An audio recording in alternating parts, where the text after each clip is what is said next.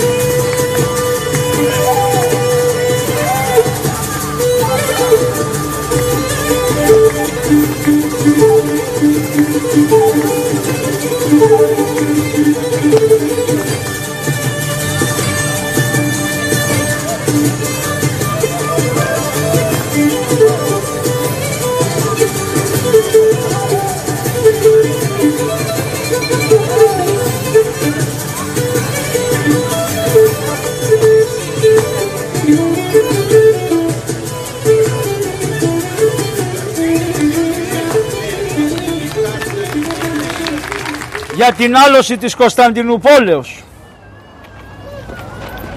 Εγώ πάντα κουβαλάω τα βιβλία μαζί μου γιατί από τα βιβλία είναι ό,τι καταγράφτηκε από την αλήθεια. Λοιπόν, η πόλη δεν θα είχε γλιτωμό, θα έπεφτε μια μέρα στα χέρια των Τούρκων. Γιατί, γιατί είχε πέσει όλος ο κόσμος, θα, σας το, θα το ακούσετε τι κόσμος είχε από την εκκλησία και τη Ρωμιοσύνη. Και είχε μείνει μια πολιτεία σαν να μείνει Αθήνα. Και γύρω γύρω να είναι Τουρκιά. Δεν αντέχει δεν έχει να φάει δεν έχει να πιει. Την έχει κλείσει από όλες τις μεριές. Πολλοί βοηθήσανε στο κακό που έπαθε η Κωνσταντινούπολη. Οι πρώτοι που βοηθήσανε ήταν ο, ο Πάπας και όλοι οι δυτικοί που το 1204 ενώ ξεκινάγανε να πάνε στα Γεροσόλυμα να ελευθερώσουν τα Γεροσόλυμα από τους μουσουλμάνους από βλακεία δικιά μας γιατί τρογόμασαν σαν τα σκυλιά είπε ένας αυτοκράτορας που το είχε σκάσει από την πόλη και ήταν μέσα ένας άλλος αυτοκράτορας ρε εσείς τους λέει δεν γυρίζετε αντί να πάτε προς τα Ιεροσόλυμα δεν κάνετε μια στροφή να πάτε στην να με βάλετε βασιλιά στη θέση που έπρεπε να έχω. Άρα τι κάνανε; Προδότες σηκωθήκανε και πήγανε με τους εχθρούς για να πάρουν μια θέση. Προσέξτε τα. Είστε έξυπνοι ανθρώποι και θα τα δείτε. Ό,τι κάναμε και πάβαμε δυστυχώς με μυαλό και συνεχίζουμε τα ίδια. Φέρνουμε τους ξένους να μας φτιάξουν τη χώρα αυτό κάνανε. Πήγανε και είπανε στον Πάπα και πήγανε και είπανε στους ε, Βενετούς και αυτά ελάτε στην πόλη να μας βάλετε το βασιλιά να έχουμε εμείς την εξουσία. Και όταν πήγανε αυτοί και είδανε όλοι αυτοί οι άνθρωποι που ήσανε σε φτώχεια και κακομοιριά και είδανε τους τρούλους και είδανε τα παλάτια και πάθαν τα μάτια τους να λέει γιατί να φύγουμε και να μην τη διαγουμίσουμε την πολιτεία και μπήκανε μέσα στις 21 Απρίλη νομίζω και μπήκανε μέσα και ήταν η μέρα Παρασκευή. 13 Απρίλη ήταν η μέρα Παρασκευή. Ενώ όταν πήρανε την πόλη τι μέρα ήταν οι Τούρκοι; Τι είχε; Τρίτη. Ένωσε λοιπόν ο λαός το μεγαλύτερο κακό του κόσμου και τι λέει; Τρίτη και 13 13 Απριλίου ήταν η πρώτη άλωση και τρίτη Παρασκευή και τρίτη ήταν η Δευτέρα άλωση. Στα ενώνει λοιπόν ο και λέει βάρδα από το να πέσει τρίτη και 13 γιατί ακόμα συντηρεί τη μνήμη της άλωσης της πόλης. Είχαν περικυκλώσει οι Τούρκοι λοιπόν την Κωνσταντινούπολη και είχαν ένα βασιλιά μέσα στην πόλη, έναν βασιλιά καλό ήσυχο, ταπεινό βασιλιά, βασιλιάς όμως ο οποίος δεν ήξερε τι να κάνει. Κοίταζε στη Δύση, λέει θα με βοηθήσει η Δύση να πάω στην ΕΟΚ, να πάω στην κοινωνία των εθνών. Περίμενε ότι θα τον βοηθήσουν. Να πάω στον Πάπα, να μου στείλει καράβια, να μου στείλει στρατιώτες. Αλλά ο Πάπας λέει για να σου στείλω τα καράβια θα μου προσκυνήσεις την παντούφλα. Και τι κάνει ο κακομύρης λέει Μωρέ στείλε μου στρατό και την παντούφλα να στην προσκυνήσω Και όταν θα σας πάρει ο κουτσομούρης να φύγετε Θα σας δώσω μια μούντζα Πίστεψε, πίστεψε ο μαύρος ότι μπορεί να, να κάνει, να τα καταφέρει να πάει με τον Πάπα και μετά θα γεννόταν και η Λευτεριά να τον βοηθήσει ο Πάπας. Σιγά μη τον βοήθησε ο Πάπας. Κάτι καράβια τάχα του στείλε και μείνανε στοιχείο. Δεν φτάσανε ποτέ. Τι να σου κάνει ένα καράβι; Ένα καράβι σε τόσο μιλιούνια ανθρώπων που είχαν περικυκλώσει την Κωνσταντινούπολη. Πόσοι ήσανε μέσα στην Κωνσταντινούπολη; Πόσοι ήσανε. Πιστεύετε; 3.300 ήσανε αυτοί οι επίσημοι που μπορούσαν να αγωνιστούν. Όταν ήρθε ο Ξέρξης στις, στα στενά των Θερμοπυλών Πόσοι Έλληνες είχαν στηθεί όλοι μαζί; 3.300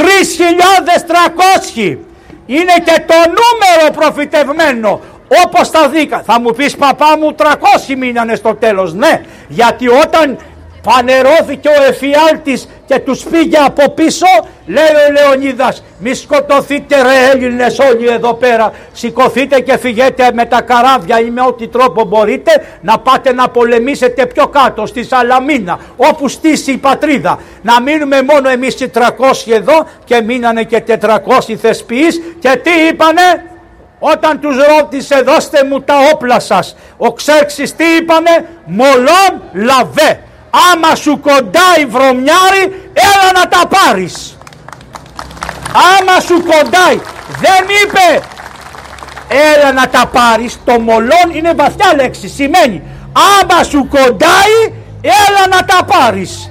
Αυτό έκανε και ο Κωνσταντίνος ο Παλαιολόγος Σπαρτιάτης και αυτός στη Σπάρτη ήτανε όταν απόθαναν οι βασιλείς ο Ιωάννης ο 8 ο Παλαιολόγος ο Βλάξ ο οποίος πήγε στον Πάπα και έκαμε τη σύνοδο της Φεράρας και της Φλωρεντίας και είπε ορίστε σου σηκώνω και τα παντελόνια να υπογράψουμε την ένωση με το ζόρι. Και υπέγραψε μια ένωση χωρίς αντίκρισμα και ήρθε στην Κωνσταντινούπολη και, τον, και μετά ε, απέθανε. Και είχε κι άλλα αδέρφια όταν έλειπε ο βασιλιάς βάλανε τον Κωστή, τον παλαιολόγο, τον Κωνσταντίνο, τον καλό μας, τον αυτόν που σκοτώθηκε εκεί στην πύλη του περίφημη πύλη του Ρωμανού. Εκεί λοιπόν βάλαν τον Κωνσταντίνο. Κωνσταντίνος την έκτισε Κωνσταντίνος. Ήταν ο τελευταίος βασιλιάς, ο ενδέκατος. Κωνσταντίνος ο ενδέκατος, δραγάτσης από τη μάνα του, την Αγία Υπομονή, η οποία έγινε καλόγρια. Τέλος πάντων τον κάμανε βασιλιά και του δείξανε την πολιτεία που είχε. Εγώ θα σας πω 28 του μήνα καλή ώρα σαν απόψε το βράδυ είναι συγκινητικό κάλεσε όσους είχε εκεί στο, στο παλάτι κάλεσε τους Έλληνες κάλεσε τους χριστιανούς Ορθοδόξους κάλεσε τους Καθολικούς κάλεσε τους Γενουάτες κάλεσε τους Βενετούς κάλεσε όλους και τους κάνει μία ομιλία αυτήν την ομιλία με απλά ελληνικά θα σας την αναλύσω και τι ακριβώς λέει και με αυτό θα κλείσετε. Είναι καλό να ξέρετε την τελευταία ομιλία που ακούστηκε στα ελληνικά μέσα στην Κωνσταντινούπολη.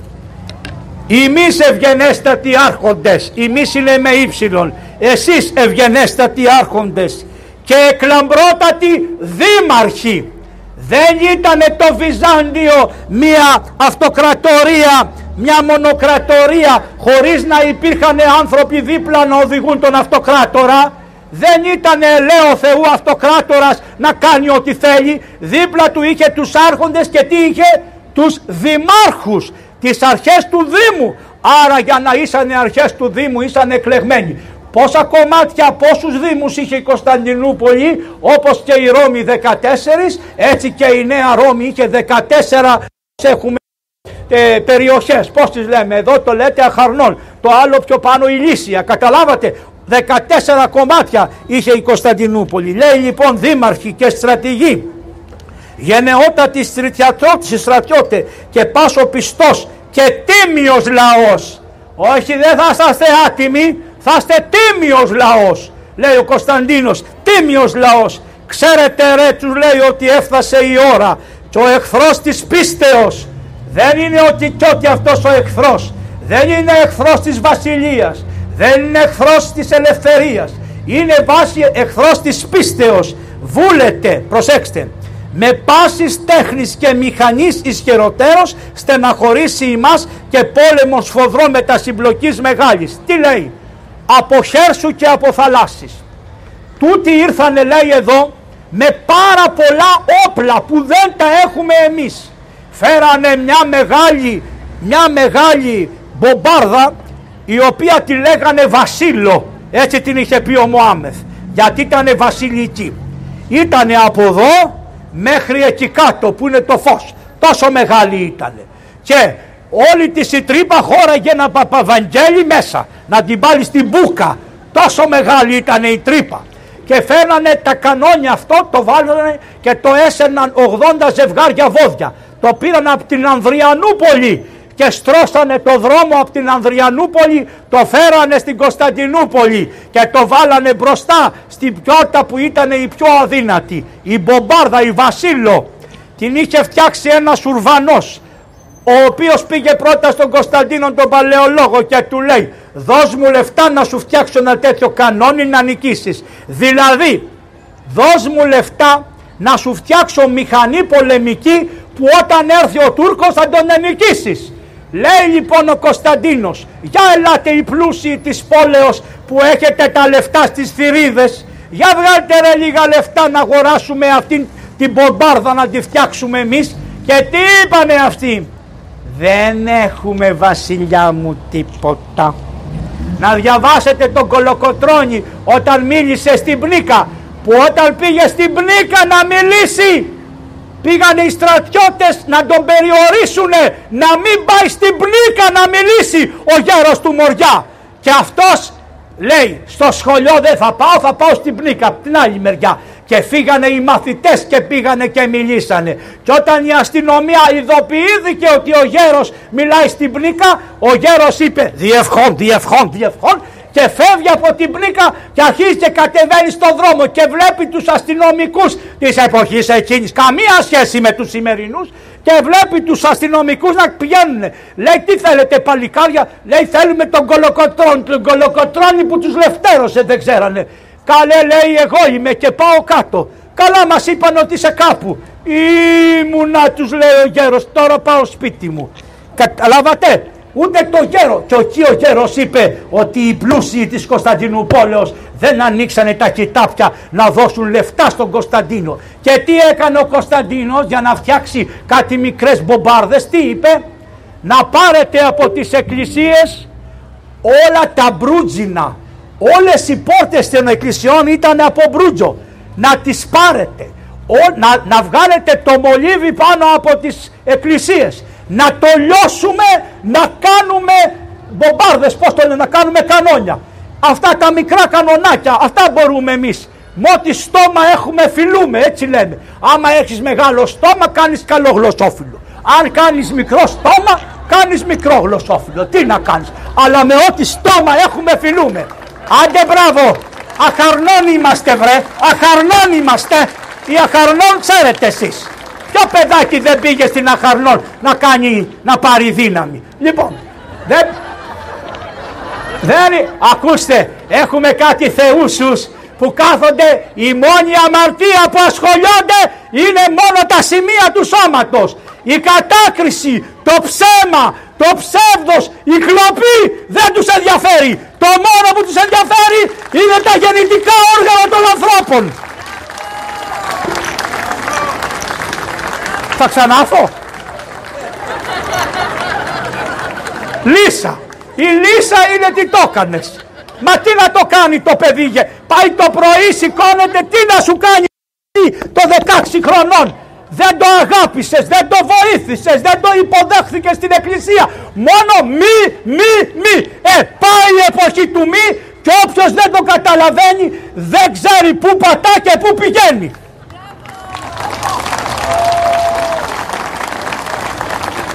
Λοιπόν, ήρθανε λέει όλοι αυτοί με αυτές τις μπομπάρδες στη Βασίλο και όλα αυτά και μας πολιορκούνε και από τη σειρά, ξηρά είναι το Χέρσο και από τη θάλασσα. Λοιπόν, με ό,τι δύναμη και μοιάζουν με τα λιοντάρια, με το φίδι αυτό που έπιασε αυτή η ευλογημένη εκεί, πήγε στο φίδι, ένα φίδι στη Θεσσαλονίκη και του λέει Φιδάκι μου, καλό φιδάκι μου, για βγες από εδώ πέρα να πας πιο έξω. Έλα φιδάκι μου. Και γυρίζει το φίδι γιατί δαγκώνει την κακομοίρα να κάνετε όλη προσευχή να σωθεί η κοπέλα που τη δάγκωσε το φίδι. Σας παρακαλώ πάρα πολύ. Να βάλουν και μυαλό. Δεν ξεχνάει το φίδι βρε την ύπαρξή του. Λέει, λέει, προσέξτε το αυτό να το θυμηθείτε καλά. Εγώ δεν λέω ποτέ τίποτα αλλά καταλαβαίνετε όλοι τι σας λέω. Λέει ο, Πες τον αυτός πάτερ που κάνει, που λέμε τους μύθους του Εσώπου. Λέει ο Έσωπος ένας βλάκας γεωργός, πήγε σε ένα χωράφι το χειμώνα και βλέπει ένα φίδι τενταρέντα παγωμένο. Και λέει αυτό το καημένος ο γεωργός, το καημένο το φιδάκι, να το πάρω σπίτι μου να το ζεστάνω το κακόμοιρο. Ξαπλώσανε λοιπόν, το βάλε και στο κρεβάτι, θέλεις να το βάλει και στο κρεβάτι.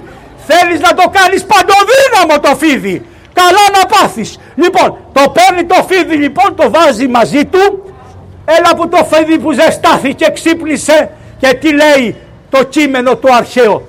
Ξύπνησε η κακιά φύση του φιδιού. Το ζέστανε στον κόρφο σου το φίδι και βγαίνει το φίδι και τον εδαγκώνει και πέθανε ο άνθρωπος. Τι σημαίνει; Προσέξτε μην παίζετε με τα φίδια. Αφού ο Θεός το έχει βάλει παγωμένο να κάτσει εκεί που είναι παγωμένο. Όταν θα έρθει η ώρα θα ζεσταθεί και θα βγει έξω. Μην το βάζεις κοντά στην καρδιά σου το φίδι. Μόνος ένας είναι για την καρδιά σας. Ο Κύριος ημών Ιησούς Χριστός η Κωνσταντινούπολης δεν λεγότανε Κωνσταντινο... ο Κωνσταντίνος δεν είχε μούτρα να βαπτίσει την Κωνσταντινούπολη Κωνσταντινούπολη την είπε Χριστούπολη πρώτα και μετά την είπανε Κωνσταντινούπολη και την αφιέρωσα στην Παναγία. Πρώτα την αφιέρωσε στις 11 Μαΐου, την αφιέρωσε στο Χριστό. Λέει λοιπόν ο Μαύρος Βασιλιάς εδώ πέρα, ο βασιλιάς μας ο τελευταίος. Παιδιά λέει να σταθείτε ανδρείος μεταγενέας ψυχής, ως πάντοτε επιήσατε κατά των εχθρών της πίστεως ημών. Ρε κακομύριδες τρεις χιλιάδες ανθρώποι, σταθείτε ανδρείοι, μα είναι εκατομμύριο απ' έξω. Και τι ήσαν εκατομμύριο Τούρκοι, θέλετε να ακούσετε τι ήταν η σύνδεση του στρατού; Βούλγαροι, Σέρβοι, Ρουμάνοι, Ρος, ε, πώς σου λένε από εκεί, από την Αραβία, Πέρσες, ό,τι θέλεις ήτανε. Εκατό χιλιάδες αν ήσαν οι Τούρκοι, οι μουσουλμάνοι οι Τούρκοι, όλοι οι άλλοι ήσαν λαοί, πλιατσικολόγοι που ενωθήκανε με το στρατό του μουσουλμάνου αυτού του καημένου, του Μωάμεθ του Ποθητού και ήρθανε να πολιορκήσουν την Κωνσταντινούπολη. Οι δε Σέρβοι, οι καλοί μας αδελφοί, θα πάτε και εκδρομή. Οι Σέρβοι, οι καημένοι και οι Βόσνοι έχουν πολλά μεταλλεία. Επειδή λοιπόν έχουν μεταλλεία σκάβουν λαγούμια. Σκάβανε λαγούμια. Πάνε στο Μωάμεθ ένα βράδυ και του λένε Αφέντη πολυχρονεμένε όλοι έτσι γλύφουνε. ο Έλληνας δεν, δεν πρέπει να γλύφει ποτέ το κεφάλι στιτό. Γιατί όταν ο Μέγας Αλέξανδρος είπε στους όλους φιλήστε μου την παντόφλα δηλαδή προσκυνήστε με του είπανε οι Έλληνες όλοι οι φίλοι του και τα λοιπά. Μη λες βλακίες, ξέρουμε τον μπαμπά σου, ξέρουμε τη μαμά σου, είναι θνητή, άρα και εσύ είσαι θνητός και μια μέρα θα πεθάνεις. Εγώ άνθρωπο που θα πεθάνει δεν τον προσκυνώ. Θεό που δεν πεθαίνει μόνον αυτόν αποδέχομαι. Το Χριστό που δεν πεθαίνει. Αυτά, συγγνώμη, ό,τι σας λέω είναι από τα βιβλία να ψάχνετε να τα βρίσκετε τα βιβλία. Εγώ κάνω έναν κόπο, σας τα μαζεύω και σας τα λέω εύπεπτα σαν τροφή ωραία. Λοιπόν, πάνε οι Σέρβοι που θα πάτε και εκδρομή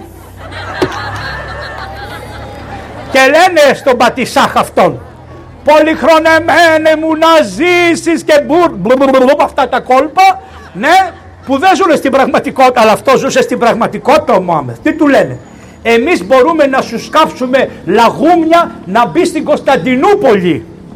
Λέει μπράβο να το κάνετε. Σας δίνω ό,τι θέλετε και όταν την πάρετε θα σας δώσω και τη λευτεριά και όσο μισθό θέλετε. Είπανε αυτοί 100.000 χρυσά. 300.000 χρυσά θα σας δώσω αρκεί να μου σκάψετε την πόλη από κάτω και να μπείτε μέσα. Ο Κωνσταντίνος τι να κάνει; Να σου σκάβουν λαγούμια από όλες τις μεριές οι αδελφοί Ορθόδοξοι. Ε; Οι Ορθόδοξοι αδελφοί. Γιατί είσαστε γένος ανάδελφων. Θυμάσαι τον Μαύρο Τζατζετάκη, τον Κακομύρη που πήγε στα Γιονόρος και είπε Προσέξτε οι Έλληνες είμαστε γένος ανάδελφων. Δηλαδή αυτά τα 20 εκατομμύρια στον κόσμο είμαστε και δεν υπάρχουν άλλοι να μας αγαπάνε. Ο, μόνοι μας αγαπηθούμε τον εαυτό μας. Μην περιμένετε από άλλους να σας αγαπήσουνε. Σας κοροϊδεύσανε άπειρες φορές το γένος, το κοροϊδεύσανε. Άπειροι το κοροϊδεύσε. Σιγά μη σ' αγαπήσει η Γερμανία, μη σ' αγαπήσει η Αμερική, μη σ' αγαπήσει η Ρωσία, μη σ' αγαπήσει η Ουκρανία. Κανένας δεν σας αγαπάει ρε κακομύριδες. Μόνο τον εαυτό σας να αγαπήσετε. Και τα παιδιά σας που τα στέλνουμε στην καταστροφή τα παιδάκια τα καημένα. Και έχετε υποθηκεύσει με αυτούς υποθηκεύσατε τη ζωή των παιδιών. Για 200 χρόνια 200 χρόνια υποθηκεύσαμε τη ζωή των παιδιών σας και των παιδιών μου των κακομύριδων. Λοιπόν γιατί δεν είναι μόνο η άλωση της Κωνσταντινούπολεως αλώνεται ο κόσμος και με άλλο τρόπο σήμερα. Τον οικονομικό τρόπο σε αλώνει ο κόσμος. Προχωράμε. Και τι τους λέει σκάψτε και λέει ο Κωνσταντίνος Μόρα είναι κανένας εδώ που να ξέρει πώς θα τους νικήσουμε. Σηκώνεται ένας ξένος. Άρα δεν είναι όλοι ξένοι κακοί. Υπάρχουν και ξένοι που είναι καλοί και η δουλειά του κράτους και εσάς είναι όπου δείτε ξένο που σας αγαπάει και φέρετε καλά να τον τιμάτε. Και τι λένε, λέει αυτός, πώς θα τους βρούμε, άκου αυτοκράτορα τι θα κάνουμε. Θα πάρουμε 1500 βαρέλια γεμάτα νερό θα τα ανεβάσουμε στους πύργους της Κωνσταντινούπολεως και θα έχουμε 1500 καλογέρους και μοναχές γιατί αυτή η Αρβελέρ λέει ότι οι καλόγεροι δεν πολεμήσανε μέσα στην Κωνσταντινούπολη γιατί ήσαν εναντίον. Ο Έλληνας μπορεί να είναι διχασμένος. Όταν δει τον κοινό εχθρό ενώνεται. Δεν ξέρει αριστερό, δεν ξέρει δεξιό, δεν ξέρει ε, παπικό, δεν ξέρει ορθόδοξο. Είναι ένα, μία μπουνιά είναι ο Έλληνας. Και μη μας λέτε ότι είμαστε χωρισμένοι. Ναι, όταν έχουμε ειρήνη σαν τα σκυλιά τρογόμαστε. Αλλά όταν δούμε τον εχθρό να θυμάστε πως ενωθήκανε όλοι και πήγανε. Ρε εσείς σε ποια χώρα του κόσμου αντί να θρυνούμε το χάσιμο της Κωνσταντινούπολης χορεύουμε. Πέστε μου μια χώρα του κόσμου που να κάνει γιορτή και να χορεύει για να θυμάται το πάσιμο της πόλης.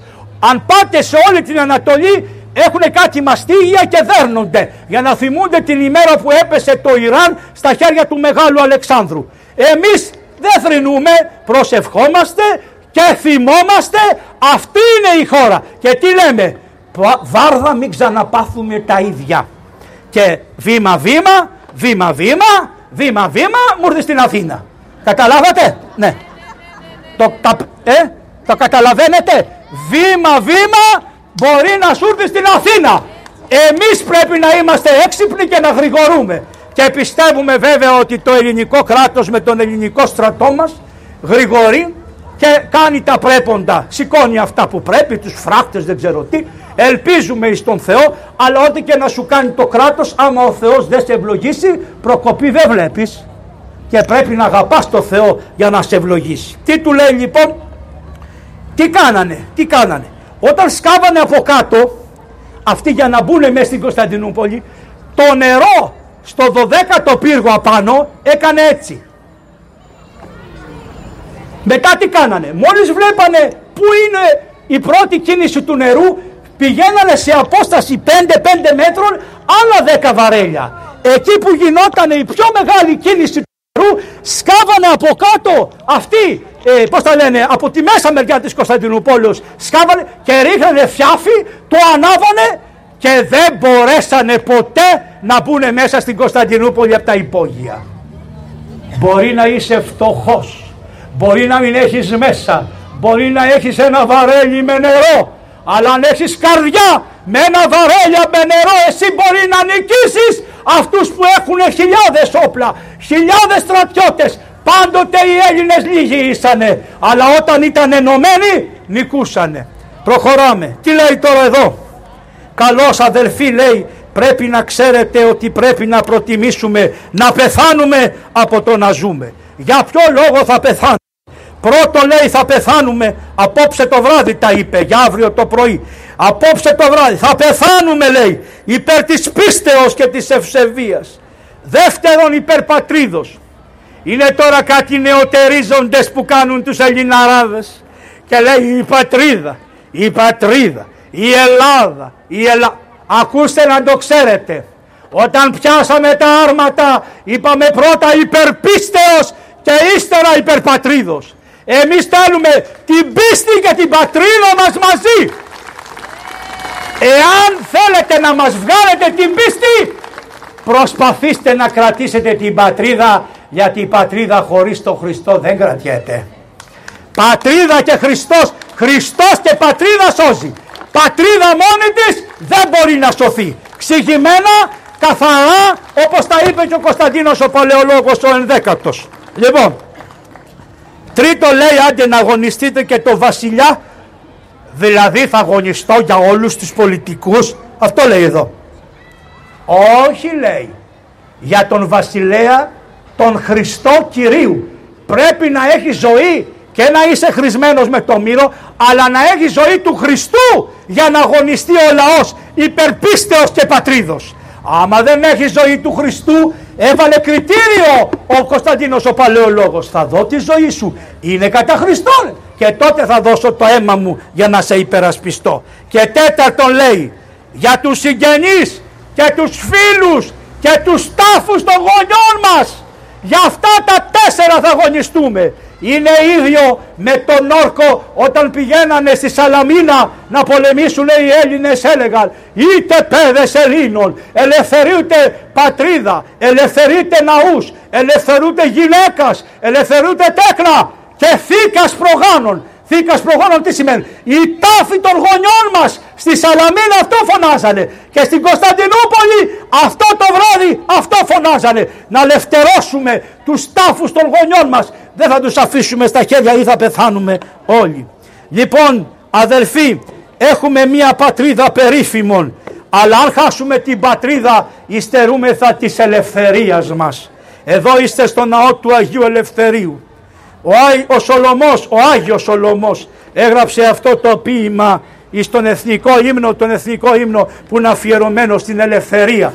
Ο ύμνος προς ελευθερία. Βλέπετε ο Κωνσταντίνος ο Παλαιολόγος προτούσαν σήμερα το βράδυ αφήνει στον ελληνισμό αυτό το ωραίο κείμενο και λέει για την ελευθερία ο σκοπός μας είναι η ελευθερία. Οποιοςδήποτε στερήσει το δικαίωμα του αυτοπροσδιορισμού μου και της ελευθερίας μου να κάνω ό,τι θέλω και ό,τι μου κατεβαίνει στην κλάβα αφού σέβομαι το διπλανό μου με παρακολουθεί, με ενοχλεί δεν με αφήνει να εκφράζομαι ελεύθερα και να είμαι χριστιανός και Έλληνας οποιοδήποτε μου το κάνει αυτό μου δίνει το δικαίωμα εδώ και μου λέει θα αγωνιστείς για τη λευτεριά σου φίλε μου να είστε ελεύθεροι άνθρωποι. Ελε...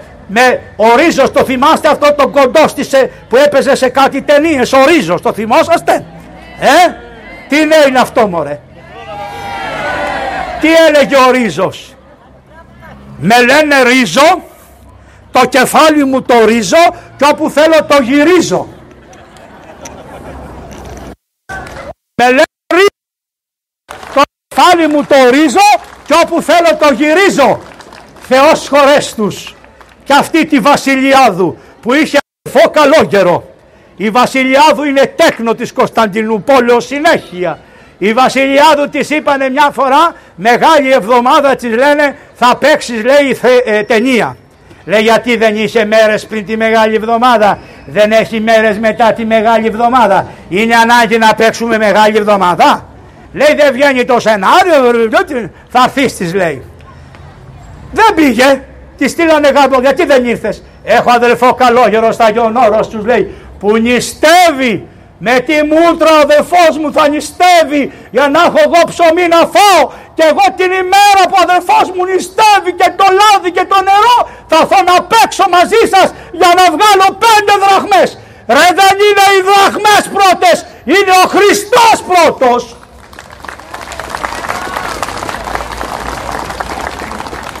Λοιπόν, προσέξτε λέει, αυτοί οι αγέλοι των ασεβόνται των Τούρκων έχουν μια συνήθεια να έρθουν με βάναυσο τρόπο και με επιρμένη οφρή να μας θλίψουν και να μας στεναχωρήσουν και λένε και πολλά λόγια και κομποριμονούν. Καταλαβαίνετε, θυμάστε ο Ερντογάν ο καημένος όλο λέει θα έρθω νύχτα, θα έρθω μέρα, θα έρθω θα έρθω τ' άλλο. Κομποριμονούν, έχουν φλιαρία, φλιαρία, φλιαρία μολόν λαβέ. Μολόν λαβέ. Δεν θέλω τίποτα από σένα, αλλά δεν θα σου δώσω τόσο, τόσο από τα αίματα αυτών που χυθήκανε για να τα έχω. Δεν μιλάτε καθόλου. Περιμένετε. Λοιπόν, εσείς λέει παιδιά μου, σας έχω αγοράσει ό,τι καλά όπλα μπορώ. Έχετε, έχετε τέτοιες πανοπλίες. Όταν σας πετάξουν τα τόξα και τα βέλη στο κεφάλι, να σηκώνετε την ασπίδα. Αρχίζει σαν πατέρας και τους λέει πώς να προφυλαχτούν να μην σκοτωθούν. Ελάτε στις στρατιώτες λέει να γίνετε έτοιμοι και στερεοί και μεγαλόψιμοι για τους οχτηρμούς του Θεού. Προσάξτε, ακόντια λέει δεν έχουμε πολλά ακόντια. Τι θα κάνετε; Θα μας δώσουν ακόντια αυτοί. Δηλαδή όταν θα πετάνε τα ακόντια και θα χάνουν τα κόντια στο πρώτο προτύχισμα, η πόλη είχε τρία τείχη. Αυτό είναι το προτύχισμα. Εδώ ένα. Μετά εδώ, εδώ είχε μία τάφρο με νερό. Εδώ είχε ένα καστράκι τόσο. Μετά είχε ένα άλλο καστράκι τόσο και είχε εδώ, εδώ, εδώ, εδώ πύργους. Μετά είχε ένα πολύ μεγάλο κάστρο και είχε πύργο. Ανάμεσα στους δύο πύργους, τους μικρότερους που ήταν μπροστά, είχε άλλο πύργο τεράστιο. Ήταν πολύ καλά οχυρωματικά. Μόλις όμως την παρέλαβε ο Κωνσταντίνος είχαν πέσει τα περισσότερα. Ήταν έτοιμα γιατί κανείς δεν είχε μυαλό να τα φτιάξει. Τρέχανε στη Δύση να παρακαλάνε να τους δώσουν λεφτά. Θα τα δίνανε νομίζετε τσάμπα αυτή τα λεφτά. Σιγά χρέος του χρέους είχανε. Και όταν ο Κωνσταντίνος άρχισε να φτιάχνει την Κωνσταντινούπολη να την επιδιορθώνει, του γράφει ένα γράμμα ο Ερντογκάν και τι του λέει. Μην εξοπλίζεις τα νησιά γιατί ο σκοπός σου είναι να μου κάνεις πόλεμο. Έτσι δεν λέει αυτός απέναντι. Το ίδιο είπε και στον Κωνσταντίνο τον Παλαιολόγο. Μη φτιάχνεις τα κάστρα γιατί έχεις σκοπό να μου κάνεις πόλεμο. Μα φτιάχνω τα κάστρα για να αμυνθώ. Δεν φτιάχνω κάστρα για να σε πολεμήσω. Άμυνα κάνω. Όχι λέει θα τα γκρεμίσεις και θα στείλω ανθρώπους γιατί όταν η χώρα είναι κάτω από την εξουσία ξέρετε ποιον των δανειστών και είσαι φτωχός δεν με λιδωρεί λέει ο, τόπο, ο τρόπος σου με δηλωρεί ο τόπος σου ότι είσαι υψηλά και έχεις τα παραδάκια και με έκανες δούλο με τα δάνεια ποτέ δεν ελέγχθηκαν τα δάνεια που στο καλό πήγαν όλα αυτά τα δάνεια και τι γίνανε αυτά τα δάνεια; Τι γίνανε; Πόσοι είχαν λεφτά πρώτων δανείων; Και τι έχουνε μετά τα δάνεια; Τα έκανε ο Κωνσταντίνος, αλλά ποτέ δεν έγινε, δεν πρόλαβε. Του πήραν την Κωνσταντινούπολη και δεν μπόρεσε να βρει τι γίνανε τα δάνεια. Λοιπόν, εμείς, μην μιλάτε, τι είπατε; Άστο αυτό τώρα, εγώ δεν μπορώ να τα πω αυτά, είμαι παπάς. Λοιπόν, άκου τι λέει. Ο Κωνσταντίνος λέει, ακούστε λέει τι χώρες είχαμε και τις χάσαμε. Τον Πόντο, την Αρμενία, την Περσία, την Παφλαγωνία, τους Αμαζόνες. Υπήρχε κράτος Αμαζόνων, την Καπαδοκία, εκεί που είναι ο Άγιος Πορφύριο, ο Παγιός Παΐσιός μας, εκεί που ήταν ο Μέγας Βασίλειός μας, την Γαλατία, δεν είναι η Γαλλία, είναι η χώρα εκεί που έγινε ο σεισμός, ο μεγάλος αυτός λεγόταν Γαλατία στα αρχαία χρόνια. Τη Μηδία, τους Κορχούς, τους Ήβυρος, τους Αλβάνους, δεν είναι η Αλβανία, είναι μια Αλβανία που είναι στον Πόντο και λεγόταν Αλβανία. Αυτοί εκεί που είναι οι Αλβανοί οι σημερινοί τους λέγανε Ηλυρία από εκεί που ήταν επίσκοπος Ηλυρικού που ήταν ο Άγιος Ελευθέριος ο Άγιος Ελευθέριος επίσκοπος Αυλώνας του Ηλυρικού Μαυρουσίαν, Αιθιοπίαν και τα λοιπά και όπου κυριεύουν τις πόλεις τους βάζουν ζυγό και το κύριο πράγμα που κάνουν είναι η λύσα τους να καταστρέφουν τους Αγίους ναούς μας και να μπαίνουν μέσα και να βάζουν μέσα γκαμίλες, άλογα, βόδια και να βρωμίζουν τους, λαού, τους ναούς μας αυτό είναι το κύριο πολιτιστικό τους έργο που κάνουν. Λοιπόν, και να το κάνουν λέει κατοικητήριο αλόγων και καμήλων. Και στράφηκε στο, στο, λαό του και τους λέει Έλληνες. Άρα, ακούστε κάτι να το ξέρετε. Υπάρχουν κάτι αντίχριστοι που έχουν απλωθεί παντού και λένε ότι η Εκκλησία δεν τα είχε καλά με τους Έλληνες. Οι Έλληνες της παλιάς εποχής πιστεύανε στα είδωλα και δεν πιστεύανε στα είδωλα όταν ήρθε ο Χριστός είχε χειροτερέψει το πράγμα θυσιάζανε για να φτιάξουν οι Ρωμαίοι και οι Έλληνες ένα βαλανίο να κάνουν μπάνια σφάζανε στα κάτω κάτω κάτω κάτω στα θεμέλια σκοτώνανε άνθρωπο. Δούλο καταλάβατε τέτοια χαζομάρα είχε φτάσει. Ε αυτό η Εκκλησία δεν μπορούσε να το δεχτεί. Όταν όμως περάσανε τα χρόνια και το βασίλειο της Κωνσταντινούπολεως, το βασίλειο της Ρωμανίας έγινε, εξελινίστηκε τελείως και η γλώσσα ήταν η ελληνική, τότε και να σας πω και κάτι άλλο, φύγανε όλοι και οι Βούλγαροι και οι Σέρβοι. Και τι αφήσανε στην Κωνσταντινούπολη μόνον αυτούς που ήσαν Έλληνες, το γένος και τη γλώσσα.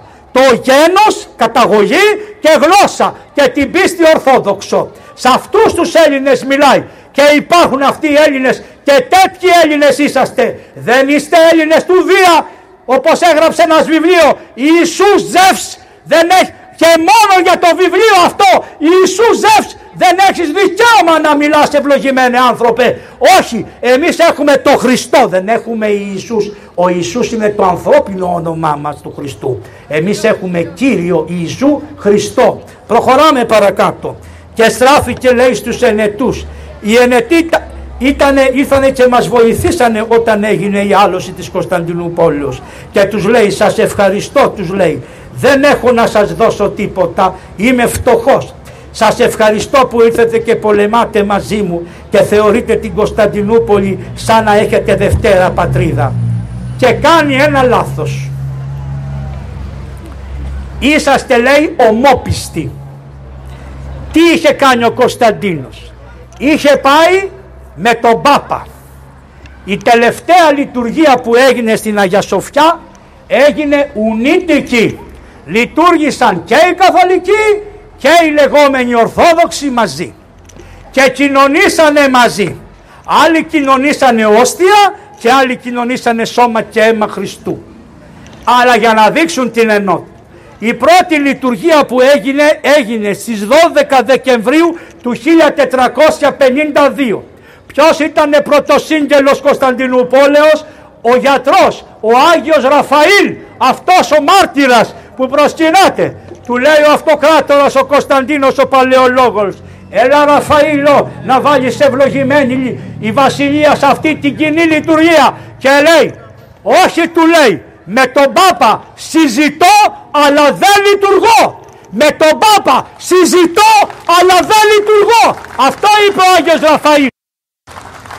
Ναι συζητώ όση ώρα θέλεις. Πίνω και απεριτήφ τρώω και κάτι της σκασίλα μου μεγάλη αλλά δεν συλλειτουργώ και του είπε τότε ο Κωνσταντίνος αυτός ο καλός ο βασιλιάς τότε πάρ τον αματιό σου και σήκω φύγε σε εξορίζω διότι δεν κάνεις υπακοή σε μένα και μου διαιρείς το λαό. Βλέπετε ότι είχαμε προβλήματα. Έφυγε λοιπόν και πήγε ξέρετε στο τέλος έφτασε στη θερμή της Λέσβου και εκεί για την πίστη του και για το ου λειτουργό του κάνανε εδώ, τους, με πριόνι του κόψανε αυτό. Δεν ήταν όμως όλοι έτσι και ένας Γεώργιος σχολάριος που μου λένε είναι ένας, είναι ένα, πώς θα είναι αυτά τα, τα καναλάκια, ένα καναλάκι της συμφοράς, μην τους ακούτε, ξέρετε θα καταλάβετε. Είναι ένας που λέει ο Γεώργιος, ο Γεώργιος Σχολάριος έκανε μία πρόταση στη Σύνοδο της Φεράρας και είπε τι να κάνουμε λέει πατέρες, ας κάνουμε ένα δόγμα που να τα συντεριάσουμε όλα. Και ακούστε τι είπε, και να πάτε να τα διαβάσετε για διάβαστη. Ότι ναι, το Άγιο Πνεύμα εκπορεύεται από τον Πατέρα, αλλά αναβλύει τον Υιό. Πάθησε να τα ενώσει. Ναι, από τον Πατέρα αναβλύζει τον Υιό. Και τότε είπαν όλοι, ναι, ναι, βρήκαμε τι. Και επαφής τους είπανε, δεχόσαστε; Ήτανε όλοι. Και λέει ποιοι δεχτήκανε και δεν έγινε τίποτα γιατί αφού ο Μάρκος ο Ευγενικός δεν υπέγραψε ουδέν έγινε.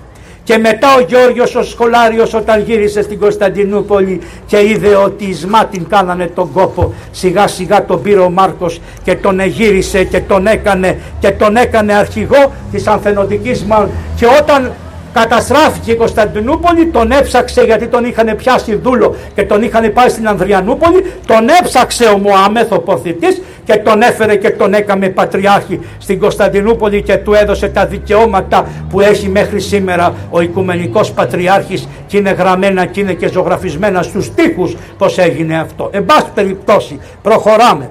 Λέει σας ευχαριστώ και εκτός από αυτούς στρέφει λέει και τους λέει ακούσαντες ταύτα οι Ρωμαίοι με καρδίαν ως λέοντες επίησαν ακούστε την τελευταία στιγμή αλλήλοι συγχωρηθέντες έπεσε ο ένας στην αγκαλιά του άλλου ξαδέρφια που μισιούντουσαν, αδέρφια που ήσαν μαλωμένα, άνθρωποι που ήσαν με τον Πάπα, άνθρωποι που ήσαν Ορθόδοξοι. Έπεσε στην αγκαλιά ο ένας του άλλου και ζητήσανε συγνώμη και με κλαφμό ενυγκαλίζονται και ούτε τα τέκνα τους μνημονεύσανε, ούτε τις γυναίκες τους, ούτε για το πλούτο τους φροντίζανε, μόνο μία ήθελανε, η μη το αποφανή είναι την πατρίδα φυλάξωση, να πεθάνουνε για να φυλάξουν την πατρίδα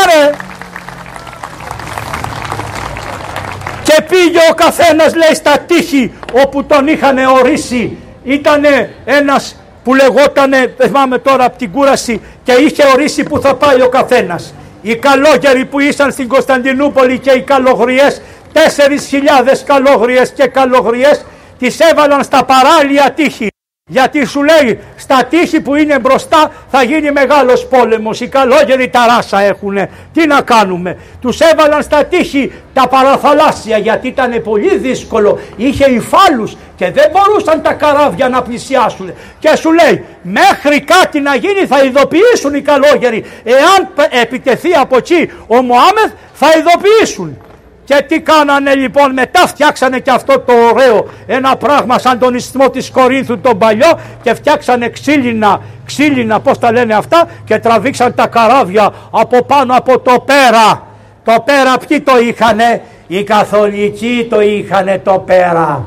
Και τι κάνανε, τους είπε ο Μωάμεθ μη μιλήσετε ότι φτιάχνω αυτό το πράγμα θα σας δώσω τη λευτεριά σας να είστε ελεύθεροι πάντοτε αυτό που πάτε στην Κωνσταντινούπολη και πάτε σε αυτό το πύργο που είναι στο πέρα, εκεί που κάνουν τα μεγαλύτερα ξενοδοχεία. Αυτό το είχαν κάποιοι, να μην πω τους το ονόματά τους δεν θέλω, και το είχαν αυτοί. Και τι κάνανε και κάτι άλλο αυτοί οι Ρουφιάνοι.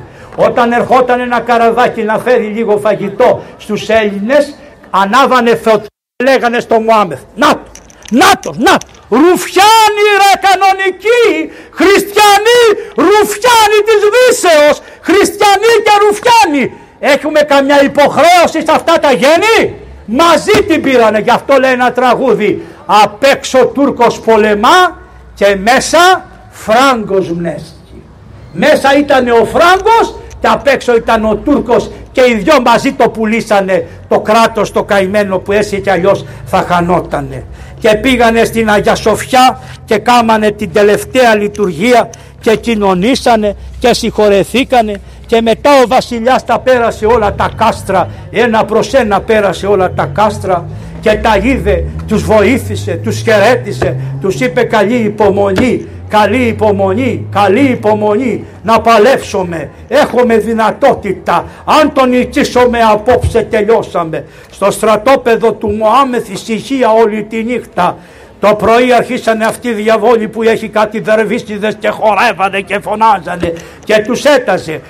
Όποιος θα σκοτωθεί σήμερα θα πάει στον παράδεισο να τρώει πιλάφια και όποιος δεν σκοτωθεί θα του δώσω τόσα λεφτά. Η πόλη είναι δικιά σας. Ό,τι βρείτε κινητό είναι δικό σας.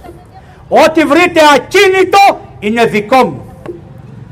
Και όταν την τρίτη μέρα αφού την πήρανε την πόλη να μην λέμε λεπτομέρειες ο βασιλιάς μας είπε μου δεν υπάρχει ένας εδώ να με σκοτώσει και του κόψαν το κεφάλι και το πήρανε και τον αναγνωρίσανε μόνο με τα ποδαράκια του που φορούσε κάτι μαύρα πέδιλα και είχε πάνω δυο χρυσαετούς τον ψάξαν και τον βρήκανε και το κεφάλι δεν το βρήκανε ποτέ και όταν σφάξαν, σφάξαν γιατί μπήκαν από αυτή την πορτούλα εκεί πέρα και έτυχε και μια ατυχία. Γι' αυτό δεν ξέρεις μάτια μου τι μπορεί να σου συμβεί. Μπορείς να νομίζεις ότι πηγαίνεις καβάλα στάλογο και να πιάσει μια φωτιά, να γίνει ένα σεισμός και να κατεβείς από το άλογο και να, περνάς, να πηγαίνεις δίπλα-δίπλα περπατώντας. Δεν ξέρεις πως έρχονται οι συγκυρίες της ζωής. Έτσι λοιπόν τραυματίστηκε ο Ιουστινιάνης και αποσύρθηκε από τη μάχη, φοβήθηκε, πέθανε την τρίτη μέρα, αλλά δεν θα πέθανε αμέσως. Μόλις τον είδε ο στρατός ότι πέθανε, νομίσανε ότι ο άρχοντας Ιουστινιάνης υποχωρεί και ο λαός φοβήθηκε, οι στρατιώτες φοβηθήκανε, κάμανε ό,τι αγώνα μπορούσανε, αλλά σιγά σιγά μπήκανε οι Τούρκοι από αυτή την πόλη, από την πόρτα μέσα και σκοτώσανε και αρχίσανε να τρέχουν μέχρι να φτάσουν στη θάλασσα. Και φτάσανε στην Αγία Σοφιά και φτιάσανε και σε μια ωραία εκκλησία που ήταν δίπλα στην τύχη, τον, στα, στα τείχη εκεί στην εκκλησία ήταν μια, ποια γιορτάζει αύριο, η Αγία Θεοδοσία.